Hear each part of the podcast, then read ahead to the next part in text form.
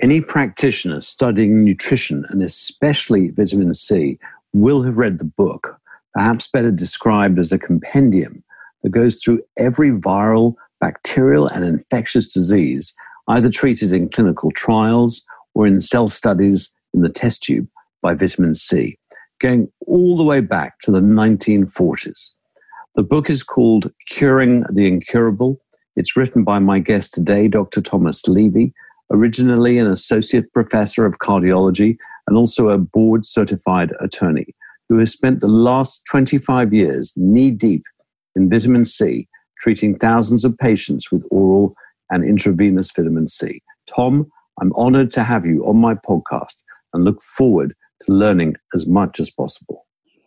So, you wrote this definitive book on, uh, I call it vitamin, you call it vitamin. It's uh, a nice little game that the Americans and the English love to do things differently.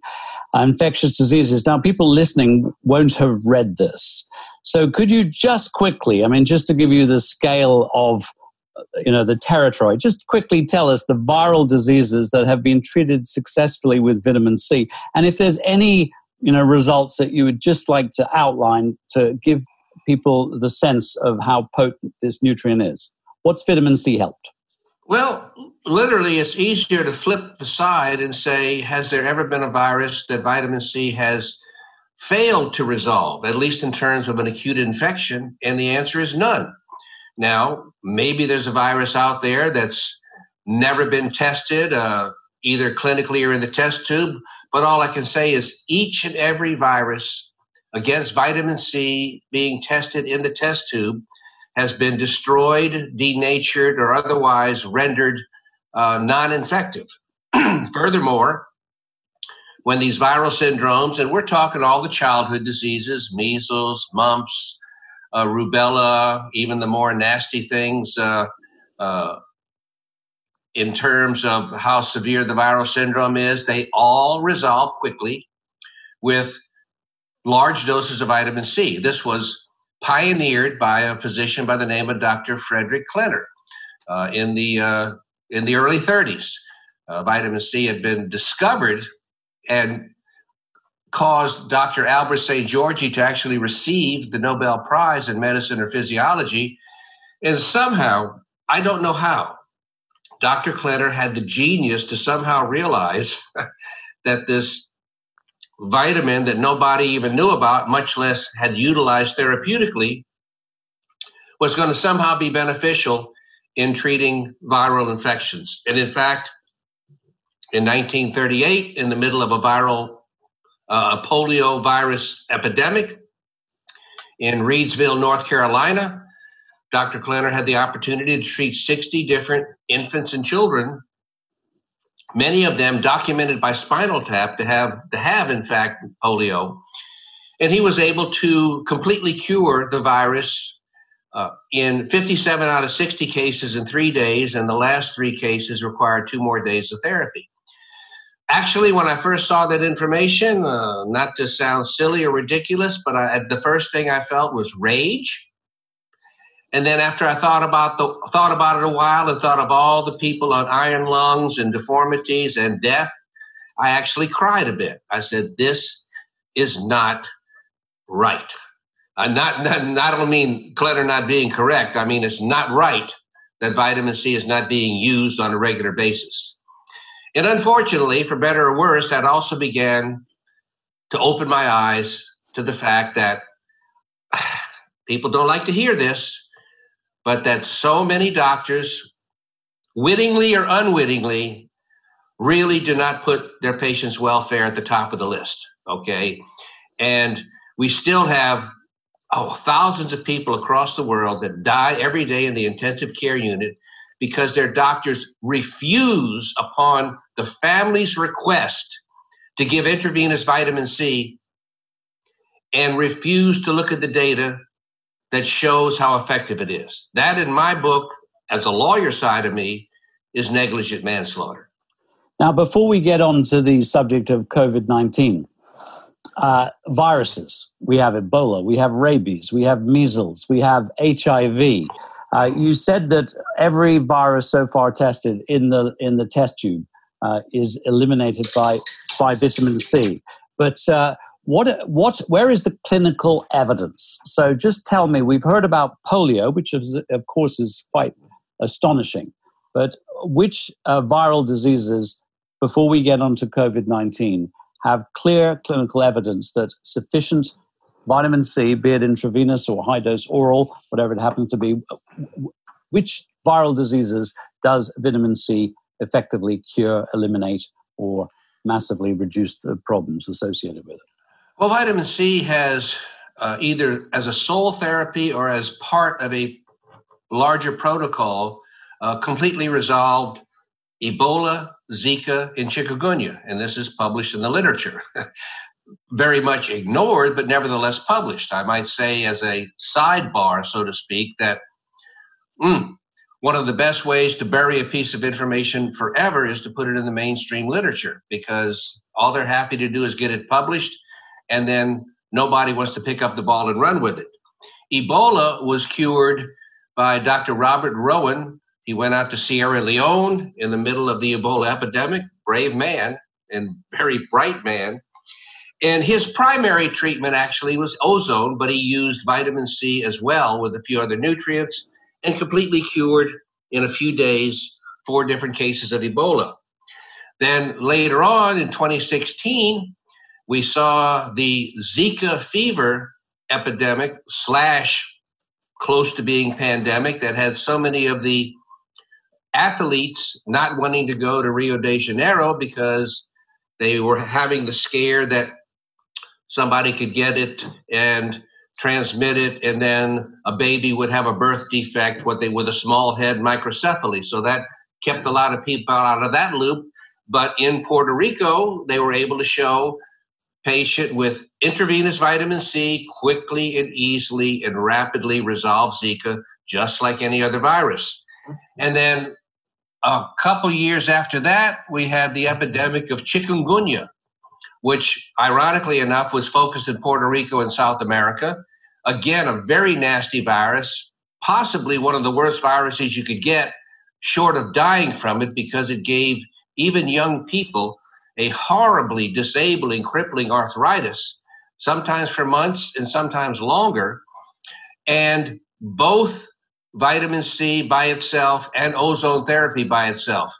Vitamin C and ozone share the ability to have what's called a pro-oxidant effect that allows the virus to rapidly be broken down. But either way, uh, all these viral syndromes, it's kind of like all viruses are different but they are also very much all the same.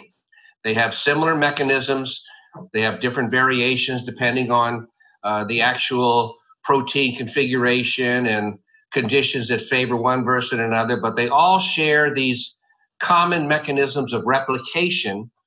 And when vitamin C can enter the cell uh, and initiate something but called the Fenton reaction, because viruses thrive on iron. And when vitamin C can interact with iron and reduce it, and then that electron gets donated to hydrogen peroxide inside the cell, it creates a hydroxyl radical, which is the most potent oxidizing substance on the planet, which rapidly then destroys the cell in which the virus exists.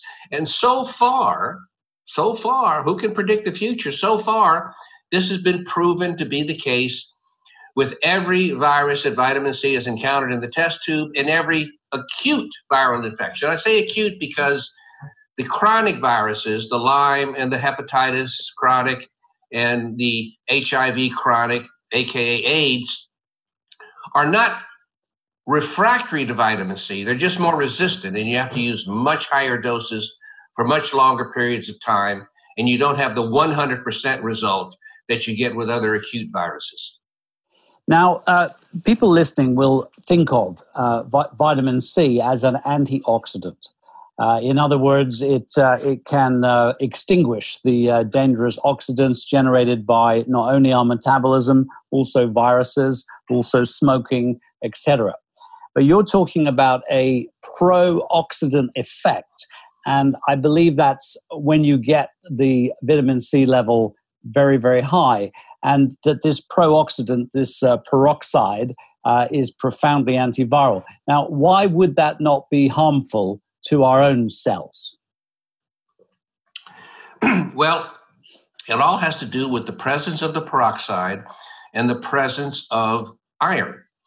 Uh, the peroxide is not typically present in high amounts inside the cell due to an enzyme called catalase. It turns out the infected cells do have a lot of catalase, normal cells do not. Uh, that's number one. The other thing is all pathogens, viruses included, feed on iron. Okay, so the only cells in the body that are super rich in iron are the infected cells because the pathogens bring large amounts of iron into the cell and it's the iron that needs to be converted from fe3 plus to fe2 plus to cause this fenton reaction to take place so basically the infection and the infected cells select themselves out to be specifically targeted by vitamin C. And then, ironically and wonderfully, at the same time, vitamin C is destroying these infected cells by this mechanism. It's bolstering and strengthening the immune capacity of the other normal cells. It's sort of like, if you will, the perfect chemotherapy. It kills the bad guys and not only does not kill the good guys, but even makes them stronger. Uh, in the book that you talked about at the start of this, uh, I outline at least 20 different mechanisms by which vitamin C has been documented in the literature to strengthen and power and support the immune system. So uh, it's less of a specific effect, but make no doubt about it, vitamin C is singularly the most significant and powerful agent for strengthening your immune system. So obviously, that goes a very long way uh, in dealing with any infection uh, as well. So here we are in the middle of uh, the COVID 19 flu pandemic. We actually had a guest on the podcast uh, two weeks ago, Doris Loh, who was talking about one of the uh, uh unique characteristics of the COVID 19 in effectively hijacking hemoglobin, uh, using it a bit as a Trojan horse. Hemoglobin is the uh, is the container for our oxygen, which is held in there with iron. And she too was talking about how iron gets destabilized into its highly oxidative form and the effect that, uh, that uh, vitamin C has on that. So let's talk a little bit about.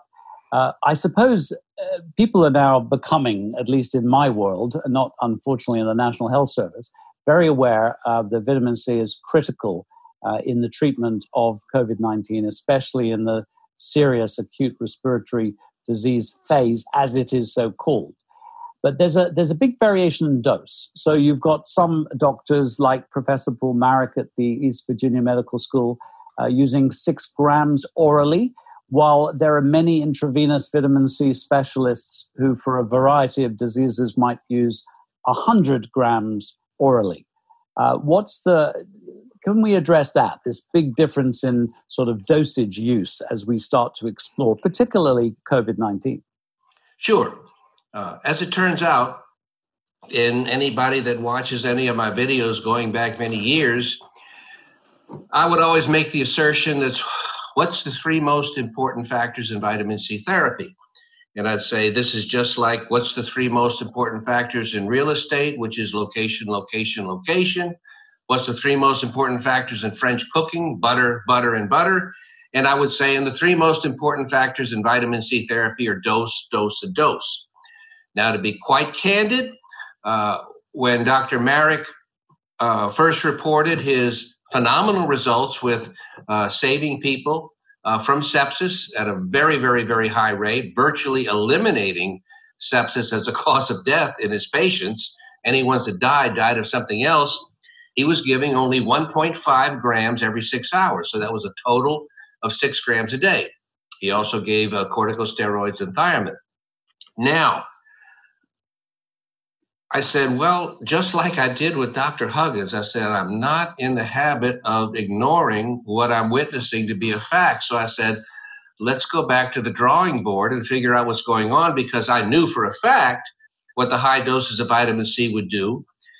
And then it all kind of came together because it turns out really that there are two factors that are prominent in vitamin C Dose is obviously very important, but just as important, maybe slightly more important, is frequency of administration. So we see lots of patients, but since vitamin C hasn't been used hardly any at all in the hospitalized situation, they typically get it at a doctor's clinic. So the doctor wants to give 50 grams all at once because he can't give them every six hour dosage around the clock. Come to the clinic, get an infusion, and leave. And that works for a lot of people. And I suspect it would work for the sepsis people as well, but that study hasn't been done.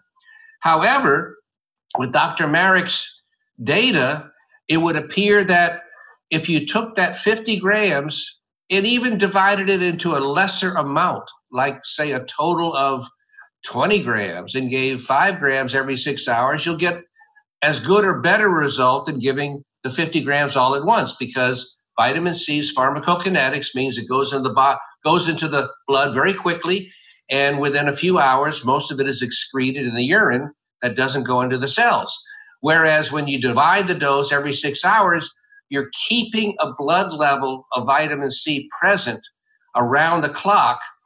And this, I believe, is turning out to be a very profoundly positive effect of vitamin C therapy. And to Dr. Marik's credit, uh, uh, I feel that this has enhanced the clinical application of vitamin C enormously to take whatever dose that your hospital will allow and that your doctor is comfortable giving and divide it into an every six hour dosage.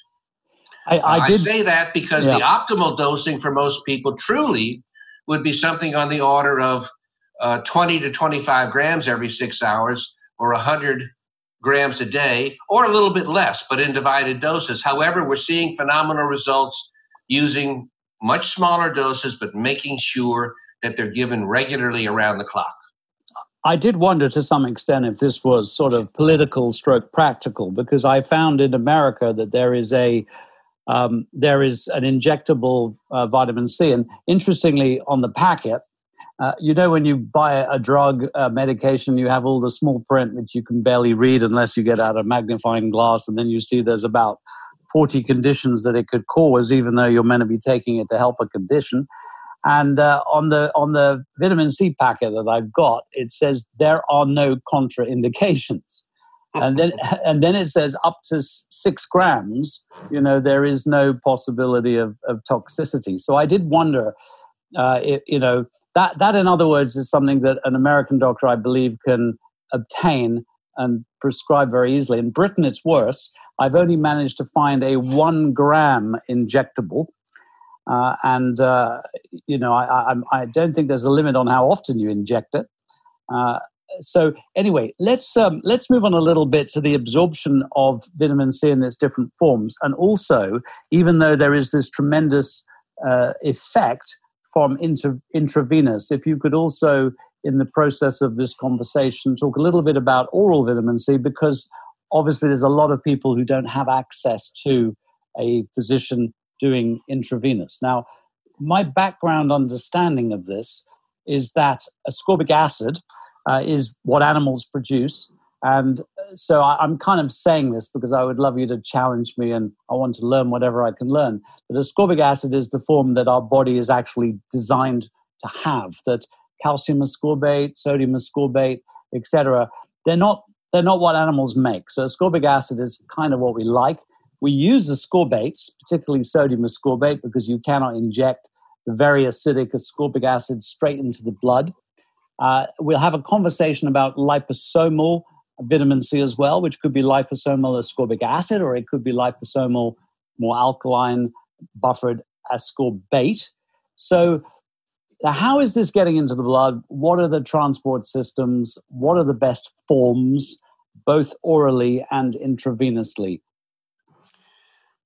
Well, for what I call regular oral vitamin C, which is not liposome encapsulated or any special form like ascorbyl palmitate, as you said, the two primary forms are ascorbic acid, or if you will, hydrogen ascorbate, and sodium ascorbate. Now, briefly addressing calcium ascorbate, I've written uh, a book called Death by Calcium, and that's not an exaggeration. So, you don't want extra calcium, uh, no matter what the other benefits are, and they say it's easy on your stomach. For, for that matter, sodium ascorbate is very easy on your stomach. So that serves as the quote buffered form, if you will. now, as you mentioned, uh, it's natural for the animals to make their own vitamin C, and they make it in the form of ascorbic acid and release it directly into the blood. So we're sort of uh, de- genetically deficient in that regard. So, what's the best way then to take the oral? Is either this ascorbic acid or the sodium ascorbate are the best two forms. They actually have transporter mechanisms that are very uh, that are very ubiquitous throughout the body, and they're actually the transporters that usually take up glucose. So you have vitamin C and glucose competing for the same transporters that get inside the cell. And this is significant because it also indicates that you're actually doing something especially good when you're getting more vitamin C inside the cell than glucose. Uh, the animals, if you will, make vitamin C from glucose. So that's why glucose and vitamin C are such similar molecules. That's why glucose and vitamin C get throughout the body uh, in all the different cells in high quantities. Uh, and that's also another thing, unfortunately, for man that makes it so beneficial for you to make your own vitamin C is because at the same time you're utilizing up the excess glucose stores in your body that would otherwise be toxic to you. Now, generally, with just straight up oral vitamin C at small doses, uh, a few hundred to as much as a thousand milligrams, you'll you can absorb 30, 40, 50%. As you get into very large doses, multigram, you can start absorbing 10, 15%. You still will progressively absorb more vitamin C total the higher your dose. It's just that the higher the dose goes, the, the smaller the percentage. Now, with regard to somebody who doesn't have a lot of money, can't afford the liposomes, can't afford intravenous, even if it's available, you get a large amount of protection by taking something on the order of 500 to 1,000 milligrams uh, four times a day. When you're able to do this four times a day, you can keep your blood levels up into a good protective range 24 7, as the young people have to say. And perhaps a good compromise is to take the smaller dose at least three times a day to keep this coverage.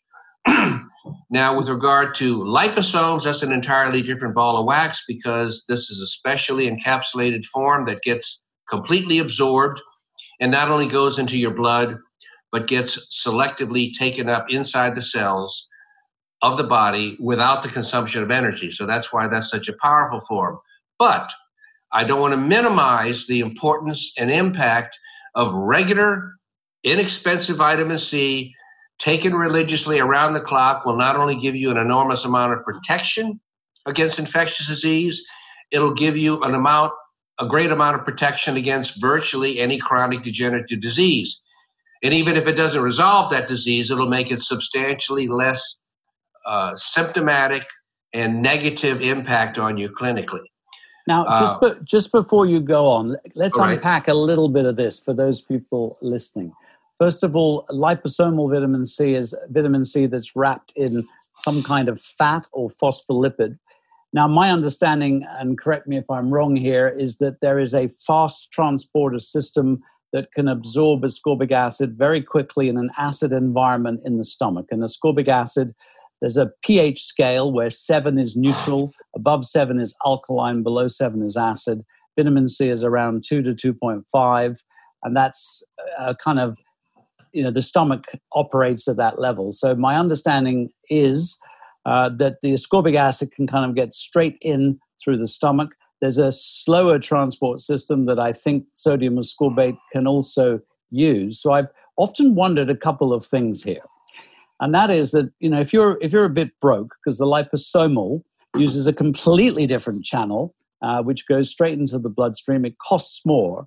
But if you if you don't have a lot of money and you really want to get your vitamin C level up very high, um, is there some logic in using ascorbic acid, possibly also some ascorbate? And then when you hit your bowel tolerance level, uh, when you can't take it anymore without you know too many trips to the to the loo, uh, sort of topping up with a more expensive liposomal, which gets in via a different route. No, that's an excellent approach. Matter of fact, that's exactly what happened to me when uh, liposomes first came on the on the forefront here. Uh, the company in the United States, LivOn Labs, that started the liposomes, which in Europe is Altrient.com, uh, mm. is uh, they wanted me to endorse their product. I didn't know anything about it. They sent me some product. I didn't really want to take it. But then I got sick with the flu and my clinic had closed. I didn't have IV vitamin C, and I had taken as much vitamin C as I could orally without spending all my time on the uh, in the bathroom. And I remembered one thing the company had told me in their little spiel. They said it doesn't have the bowel effect. So I said, "Wow, I don't have an IV. I can't take any more oral regular." So I took about five grams of this liposome preparation. Didn't have any worse bowel effect, and so rapidly resolved or lessened my symptoms, I was flabbergasted. So at that point in time, I said, well, it looks like this is something you need to research. But in direct addressing to your point, that absolutely is a good practical way to deal with getting your vitamin C levels up, uh, minimizing the expense by taking mostly the regular form, the quite inexpensive regular form, and then, as you said, topping it off uh, with the liposome preparation as you uh, reach bowel tolerance. Now, the liposomal products come as liposomal ascorbic acid, the more acidic version, and they come as liposomal ascorbate, usually sodium ascorbate. Is there any, uh, do you have a preference? You know, well, first of all, I, am only aware of them encapsulating the sodium ascorbate. I don't know if they do encapsulate the ascorbic acid. I'm sure you could. Yeah, I had one. Uh, I had one today, actually. Okay. Yeah. Uh, I, you know, there's a lot of stuff that's gone on and talked about with ascorbic acid versus sodium ascorbate. Perhaps this is overly simplistic on my part as I don't have a strong chemistry background, but the action molecule is the ascorbate. Uh, whether you have a hydrogen with it or a sodium with it, I don't believe directly impacts the electron donating capacity of the ascorbate anion. Okay, and, and so j- just uh, just to stop you there one minute for those listening, vitamin C is kind of called ascorbate, and when you attach a hydrogen to it, which is acid, so to speak, it, it's it's called ascorbic acid, and when you attach like sodium to it, which is alkaline, then it would be called sodium ascorbate. So that's just the language of what we're talking about. Please keep so, going. Yeah. Uh, and this, in fact, is one of the things that makes vitamin C so uniquely powerful. Is nearly all antioxidants only have the capacity to donate one electron, which is the reducing antioxidant impact of the uh, of the antioxidant vitamin C molecule. Uh, as it turns out, vitamin C is capable of contributing two electrons per molecule, and even more so, after it contributes one molecule, it enters an intermediate state called the ascorbyl radical, which basically acts as a buffer, if you will, for vitamin C levels throughout the body because the ascorbyl radical, incredibly enough, is a very stable molecule. And depending on the microenvironment needs inside your cells, it can go either way. It can contribute the second electron or it can take up another electron depending on what your redox needs are throughout the body. So you combine that with the fact that it's a tiny molecule, like glucose, gets everywhere in the body. Because a lot of people come along and they say, well, what about this? Look at astaxanthin, very powerful. And they look at all these studies that say, well, this is a more powerful antioxidant than vitamin C. Well, power is not the point. The point is access. An antioxidant does you no good unless its biochemical structure allows it to get access to all the areas that need reduction, that need electron donation. And in this regard, vitamin C donates two electrons per molecule and literally gets everywhere in the body, which is something that very few molecules, due to their biochemical nature, uh, can attest to. Now, I want to ask you about how vitamin C gets recycled and other nutrients that help. But just before that, uh, you, you mentioned this very important point that glucose and vitamin C have a lot of a lot of things in common, including their transport system. And that made me think there are a lot of products out there that are full of sugar. There are powders that are full of sugar. There are, you know, chewable vitamin C's that are full of sugar. If you are consuming a lot of sugar with your vitamin C, will you absorb less vitamin C? Absolutely. Absolutely. I mean, it's a direct competition. And this, in fact, uh, you basically put your finger on why diabetes is such a horrible disease. Diabetes keeps elevated levels of sugar in your blood, which basically block, directly compete with vitamin C to get inside the cell, since vitamin C uses the same transport uh, mechanism. So the more you have glucose in your blood, the more chronic it is, the higher it is, the less vitamin C you have inside your cell. And this basically causes what you could term intracellular scurvy, scurvy inside the cell. And this, in fact, is why the side effects of diabetes are so vicious. So, with the retinopathy, uh, where people go blind, that's because they end up with very, very little vitamin C uh, inside their retinal cells. And you've got here the direct link here. We're seeing that diabetics have the worst outcome with COVID 19. We're seeing from uh, Professor Paul Marik's work uh, scurvy levels of vitamin C being measured in people in septic shock. Uh, we know of lots of studies that show that in diabetics, vitamin C will improve their insulin sensitivity, lower their blood sugar, and what's called the HbA1c, which is a very, very important measure. So, really, this vitamin C sugar story is absolutely critical. I'm starting to think that a lot of the, the negative effects of diabetes uh, are not, if you like, directly the effect of sugar, they're the effect of sugar inhibiting vitamin C to do all its important jobs.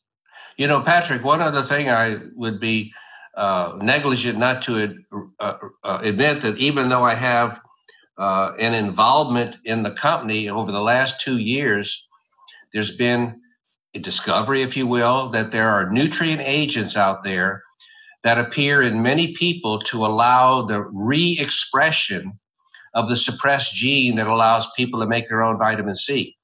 Uh, I've been on it for two years myself. I have some incredible anecdotes I can relate, but bottom line is we've done blood level tests and urine level tests, and these blood levels of vitamin C go up as you encounter a toxin that needs to be neutralized or uh, an oxidative stress, and they stay up until uh, that has been dealt with, which you could imagine is a pretty important thing. Uh, if you're not in the position to supplement your vitamin C directly, to know that your liver is going to back back you up. It's a product called Formula 216, Formula 216.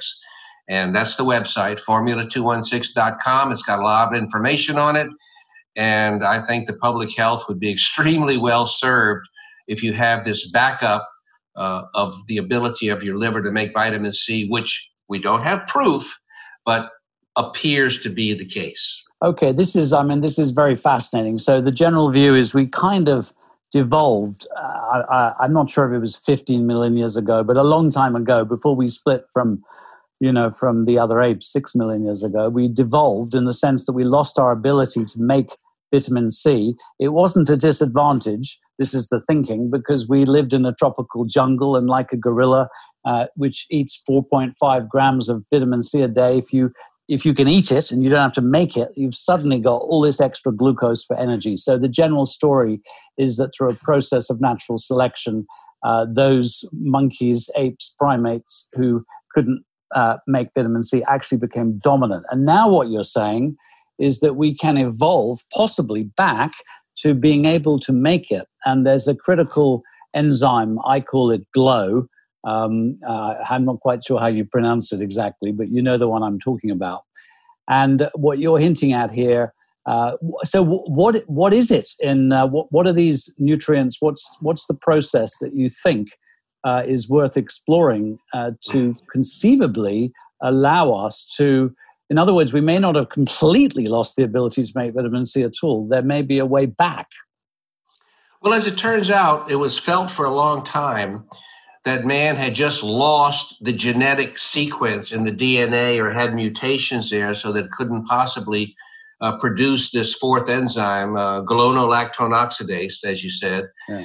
And as it turns out, you do still have the code, you just end up poisoning the transcription mechanism. In other words, you still have the same sequence, but when the RNA from the matching of the DNA goes off, you have something called messenger RNA, and the ribosome goes to transcribe the messenger RNA into the protein that you need. For some reason, it stops midway through, makes an incomplete protein, and so you have no effect. And they have in nature things called start codons and stop codons that determine where you begin transcription, where you end it. And it appears, and there's literature to support this, that you have your stop codon in the wrong spot. So it's like you have a piece of gum on a zipper. It goes up to the gum, won't go any further. And by mechanisms unclear, certain nutrient agents appear to permit a phenomenon called read through, which basically is just a just a gobbledygook for saying you have a way of jumping over this blockage and still making the whole protein. Yeah. And in fact, there's also studies that show fetuses make phenomenal amounts of vitamin C, and many very young infants continue to make vitamin C and then lose the ability as time goes on. So I suspect, like everything else uh, that goes wrong with our body, we end up having the wrong things in our diet, the wrong toxins exposed, and one toxin affects one part of your body, one toxin affects another part of your body, and somehow this nutrient uh, blocks or does away with that toxic impact, I would suspect. And uh, so give us that website again. And what is the nutrient? Uh, the, the nutrient is a, uh, a polyphenol that's uh, derived from olive leaf extract. And mm-hmm. Uh, there's a, a lot of good studies on olive leaf extract. I don't think they realized for a long time that uh, what was going on there, except for the fact that olive leaf extract, when taken in large enough doses, has a wide array of positive effects. But the uh, the website is Formula 216, F O R M U L A 216.com. Fantastic. That's very interesting. Now, another thing that we could theoretically do is uh, is to recycle our vitamin C to help it to work better. And again, I'll just challenge you with what I do. Uh, I remember uh, studying with uh, Dr. Richard Passwater and going to some complex oxidant uh, antioxidant conference. And I'm a simple man, and I came back and I drew a diagram, and uh, it had vitamin E being recycled by coenzyme Q and vitamin C by alpha lipoic acid, and and then uh, the anti the oxidant will be passed on to glutathione, and that was recycled by anthocyanidins. That's the blue red stuff in berries and resveratrol. And uh, so I kind of figured I'm, you know, I turned 50. I'm now in my 60s. That I would uh, support my sort of total vitamin C mechanism by having some glutathione, uh, some alpha lipoic acids, and vitamin E, selenium as well is important uh, so every day now, I didn't used to do this. Uh, I take an antioxidant formula as well as my vitamin C. So, what are the nutrients? You know, how can we recycle? How can we get the biggest bang for our buck out of vitamin C? Well, you you pretty much laid it out there, Patrick. Uh, I've said for a long time that as phenomenal as vitamin C is, it only works optimally when you have a rich matrix of the different antioxidants in your body. And let me also say before I before I go on, there's a lot of garbage out there that says, "Oh, uh, ascorbic acid is not vitamin C; it's part of a natural complex." That's malarkey. Okay, we have 80 years of research showing that ascorbic acid or sodium ascorbate by itself has eradicated untold numbers of infections and improved untold numbers of chronic diseases. That said, if you want to take a product that has other good antioxidants, bioflavonoids, and the manufacturer wants to call it whole complex vitamin C, that's fine and good. But just don't be duped by the idea that vitamin C is not just vitamin C and nothing else, because that is the case. So really, bioflavonoids, uh, etc. You know, they may have some synergistic effect, but it's not a big deal. The big deal really is the dose of the ascorbic acid. Now, something else I've looked into in the health food shops is ester C, and I've I've really not managed to find out anything that really makes me very excited about it. Uh, you know, do you have a view about this? Well, ester C, in a nutshell, is calcium ascorbate. So I'm absolutely against any added sources of calcium. Mm-hmm. It's a very large topic. I mean, beyond what we can discuss in detail. But to make the long story short, is it's excess amounts of calcium inside your cells that directly leads to the increased intracellular oxidative stress. That is the pathophysiology of all diseases. Mm-hmm. And when you take large amounts of magnesium and vitamin C, you push the calcium out, you bring the oxidative stress down inside the cells, uh, and you make virtually any condition better. Mm-hmm. So, as it turns out, um, the calcium is your main bad guy. Okay, it's absolutely essential in small amounts for your health, and above that is the primary player by which cells become diseased, eventually become malignant if they don't die directly. Calcium is actually what I call a primary carcinogenic agent and should never, never, never be supplemented. Now, glutathione uh, is a fascinating uh, substance, antioxidant itself is profoundly antiviral. And normally, when I have clients and I want to get a measure of their antioxidant power, even their immune power, uh, the simplest test that I can run uh, is a red cell glutathione, and it seems to be a pretty good indicator of where someone's at. Now, its its precursor, it can be made from N-acetylcysteine, NAC, NAC, and I read some very good research, actually in a patent by a guy called Professor Treusch, uh, who showed that when you have glutathione together with anthocyanidins, for example, blueberries, elderberries, these would all be very rich it actually helps to recycle the glutathione many times over and, and makes it more effective. So, do you supplement glutathione or N-acetylcysteine? You know, how important is that as a piece of your antioxidant protection? It's it's a good supplement, but I don't consider it an essential supplement, and I feel obliged to say that because there's so many good supplements out there. You can keep your stomach full and your pocketbook empty by taking every supplement that does have a positive effect because there's hundreds, if not thousands, of them. With regard to glutathione specifically, uh, my take, and this is uh, covered uh, in my book on magnesium, is that it's calcium, magnesium, vitamin C, and glutathione that are your primary players in the intracellular antioxidant status of the cell, which I said is the absolute uh, pathology that upon which all disease is based. Well, when and by the way, a, there that, the calcium is the bad guy, and the vitamin C and the magnesium and the glutathione is the good guy. Right, and and the glutathione, you know, you have a healthy cell when you have a normal level of glutathione, but you don't really effectively get that normal glutathione level until you eliminate the overwhelming oxidative stress that is oxidizing and inhibiting the glutathione synthesizing enzymes inside your cell. And this doesn't occur until you bring the calcium down and the magnesium up. And then the cell is much more amenable to the influx of vitamin C and to the resynthesis of glutathione. So there's nothing wrong with taking glutathione supporters.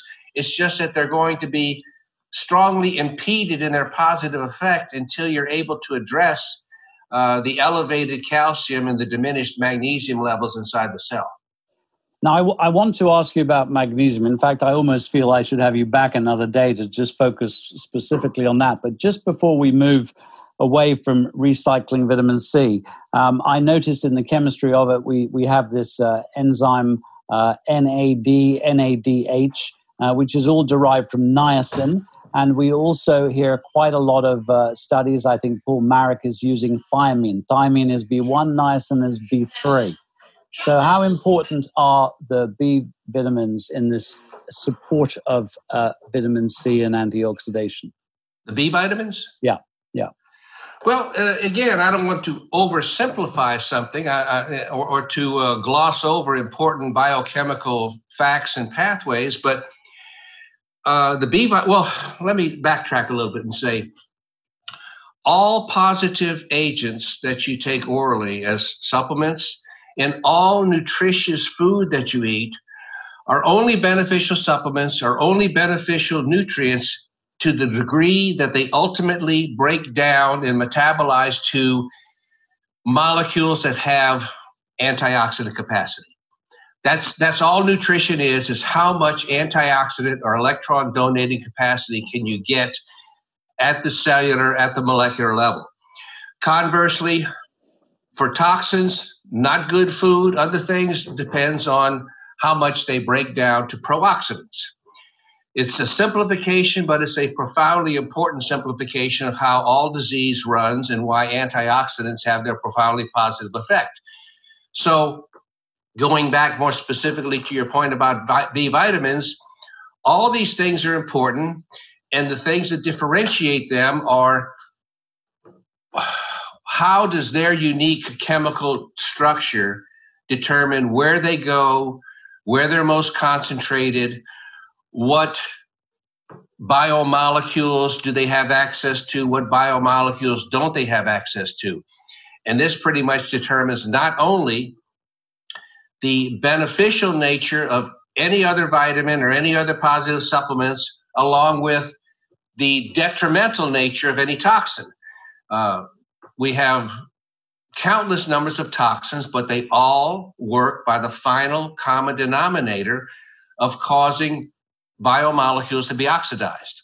So in, that's in, all disease is: is bio, oxidized biomolecules in different amounts, different locations, different concentrations. Because in essence, we are a oxygen-based species. Life is based on how we use oxygen for our metabolism. In the end, we generate uh, oxidants, and it's that oxidation process that makes our life finite.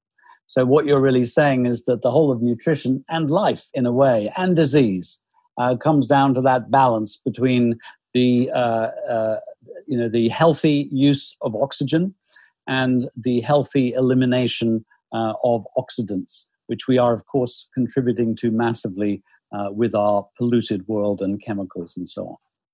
Absolutely, it is so significant that you know people think when doctors think when you have a disease alzheimer's fibromyalgia there's somehow a unique disease process going on inside those cells that it's an Alzheimer's cell. No, it's just a cell that has a unique array of different biomolecules being oxidized in different concentrations. Mm-hmm. If you're able to block the new oxidation while restoring old oxidized biomolecules back to reduced state, taking them from inactive state to active state, that resolves disease. Okay, any disease. So uh, it's a very important thing to remember. I think um, in in putting together protocols, it's very it's it's difficult, much more difficult to uh, reduce oxidized biomolecules and have a perfect uh, treatment plan by that regard uh, than it is to uh, cause the oxidation in the first place. Now we are uh, of running out of time, and I almost want to ask you uh, whether you'll come back and talk with me more about your new book and magnesium. But before we leave, could you just say something about magnesium and your new book and how that adds a whole piece to this jigsaw? Well, sure. In a nutshell, it's, it surprises some people when I say this, but uh, magnesium is a more important supplement than vitamin C. That's because magnesium deficiency causes many things and makes everything worse. And nothing can take care of a magnesium deficiency other than magnesium. Vitamin C, on the other hand, as we've just been talking, there's a lot of antioxidants out there.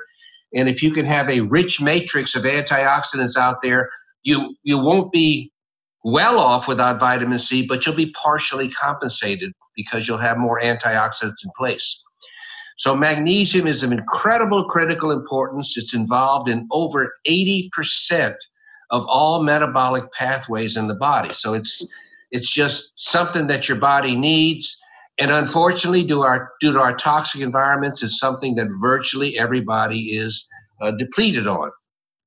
And just like vitamin C, it's a powerful anti infection agent, it's a powerful anti toxic agent. In many ways, it's the perfect partner to the vitamin C. It largely does the same things as vitamin C, but by a different mechanism, not a direct antioxidant mechanism. So it's the, the perfect partner for vitamin C. Uh, and really, there your top four supplements are magnesium, vitamin C, vitamin D3, and vitamin K2 also probably iodine. Any and omega three. Regimen, and omega three. Uh, oh yes, yes. and any regimen should contain those. I mean, uh, there are other lots of other good things you can add to it, but each one of those, except for the iodine, I haven't seen that study, but magnesium, vitamin C, vitamin D, vitamin K2, each one separately has been shown to, as a mono supplement, decrease all cause mortality, decrease your chance of death from anything. And that's because the, they go ahead. What's the name of your book and how can people get it? The name of the book is Magnesium Reversing Disease, and it's uh, it's on Amazon and it's on my uh, my website. Now, I might I might need to have you back to dig deeply into that whole conversation. But yeah, a lot you, of information there, Patrick, for sure. Well, if you spare me some time in, in, a, in a maybe a month or so, I'd love to have you back. I remember I went to a cocktail party uh, a little while ago, a few years back, and it turned out somebody was uh, waxing lyrical about this guy, and I thought it's not Professor Burton Altura, is it? Uh, Burton Altura uh, really put magnesium on the map in the medical world, you know, some maybe 20 years ago. And it turned out I went to New York and I got to meet him and have dinner with him. And I, I said to him, anyone who has any cardiovascular concern at all, uh, I immediately make sure they are supplementing at least 300 milligrams of magnesium. Um, and uh, I had various views about various forms. He wasn't so convinced about the differences between the forms, but he said that's correct. You've got to get enough magnesium. It's just fundamental for cardiovascular health. And of course, that's where you came into this whole field in cardiology. Uh, how much magnesium do you take a day? Well, I take uh, the liposome encapsulated form of magnesium, which has no bowel effect like the vitamin C and like regular magnesium and gets a, a, strong impact inside the cell. And I know it's accumulating because it brings my blood pressure down too, which is a mm. uh, ultimate manifestation that you're getting the vitamin C where it needs to go. Mm-hmm. Uh, mag- and, and also too, I'll take. Uh, sometimes I'll use uh, uh, oil applications on the skin. Another good way of getting the magnesium in. Mm-hmm. Uh, but as long as I have the the liposomes, I'm, I I avoid taking the regular forms, which obviously most people have to do because the liposomes are expensive and not that readily available. Uh, so you need to spread out a dose, find an amount that you, uh, a type that you like, glycinate, threonate, uh, any of these forms, but you need to take them in divided doses because if you take a large amount all at once, just like the vitamin C, you'll cause the uh, the fluid increase and the uh, osmotic diarrhea that you get as the as the product goes unabsorbed. And how much do you take? How much magnesium? Well, in this particular case, it's uh, the liposome form delivers far more than anything else. So it's the equivalent of uh, a little more than a thousand milligrams of magnesium a day. Okay, yeah, so that's a that's a lot higher than I've been doing. We'll have to have. Well, a, and it's it's a dose it's a dose yeah. that you wouldn't be able to tolerate if you mm-hmm. took the regular magnesium form. Yeah. So that's that's the other point. Well, I'm going to have to have a a chat People with should, you about that. I'm sorry, go ahead. now, I have to ask you a last question because we're running out of time. Um, why, in your opinion, is vitamin C still being sidelined? It's 40 years since Linus Pauling championed its cause, the great twice Nobel Prize winner, 48 uh, PhDs, honorary PhDs in most cases, the founder of, uh, of uh, molecular biology, really the father of modern chemistry uh, genius. It's 40 years, it's 80 years since uh, physicians like Frederick Klenner started to show us phenomenal effects. So, what, in your opinion, is the reason that still we haven't woken up to this power of, of vitamin C? Well, it's my opinion, but I don't think there's any doubt about it. It's covered in great detail in my book, Primal Panacea, which I say goes into not only the uh, politics of medicine, but also the effect of vitamin C. So let me start by saying, and I don't mean to exaggerate, I consider there to be more politics in medicine than there are in politics. It's it's a sad statement, I know, but one is is I don't want people to misinterpret me. There's nothing good about a pandemic. But one good thing that appears to be resulting from this pandemic is vitamin C has now gotten out of the genie bottle. There's so many people now around the world that are aware that intravenous vitamin C and doses of vitamin C are strong ways to deal with the coronavirus uh, as well as other viruses. That I don't think when this pandemic is over, they're going to be able to put vitamin C back inside that genie bottle. I think too many people know now. Why would this be? You know, I was reluctant to say this for many years but I'm no longer reluctant to say it. The vast majority of doctors do not place the welfare of their patient as their number one concern. I can't make it any clearer than that. If they can make a lot of money and the patient gets well, then they're happy. But they don't want to be told what to do. They don't want to be informed of something that they don't know anything about. And they certainly don't want to be told by some pompous family member who's discovered something on the internet that maybe something as crazy as vitamin C could be good for their dying loved one. I mean, I'm, I'm planning on another book down the road, and the book is going to be the negligent homicide, the, ne- the negligent manslaughter of modern medicine. Well, I my almost parting words with Linus Pauling, who I filmed uh, shortly before his death when he was working on on uh, lipoprotein A and the role of vitamin C in relation to cardiovascular health. He said to me, Patrick, he looked me in the eye and he said, Patrick, follow the logic. It's the logic that counts. Don't worry about the randomized controlled placebo trials, they come later. It's the logic. And I have learned uh, that the reason why we still are not following the logic uh, is because the flip side of that is follow the money.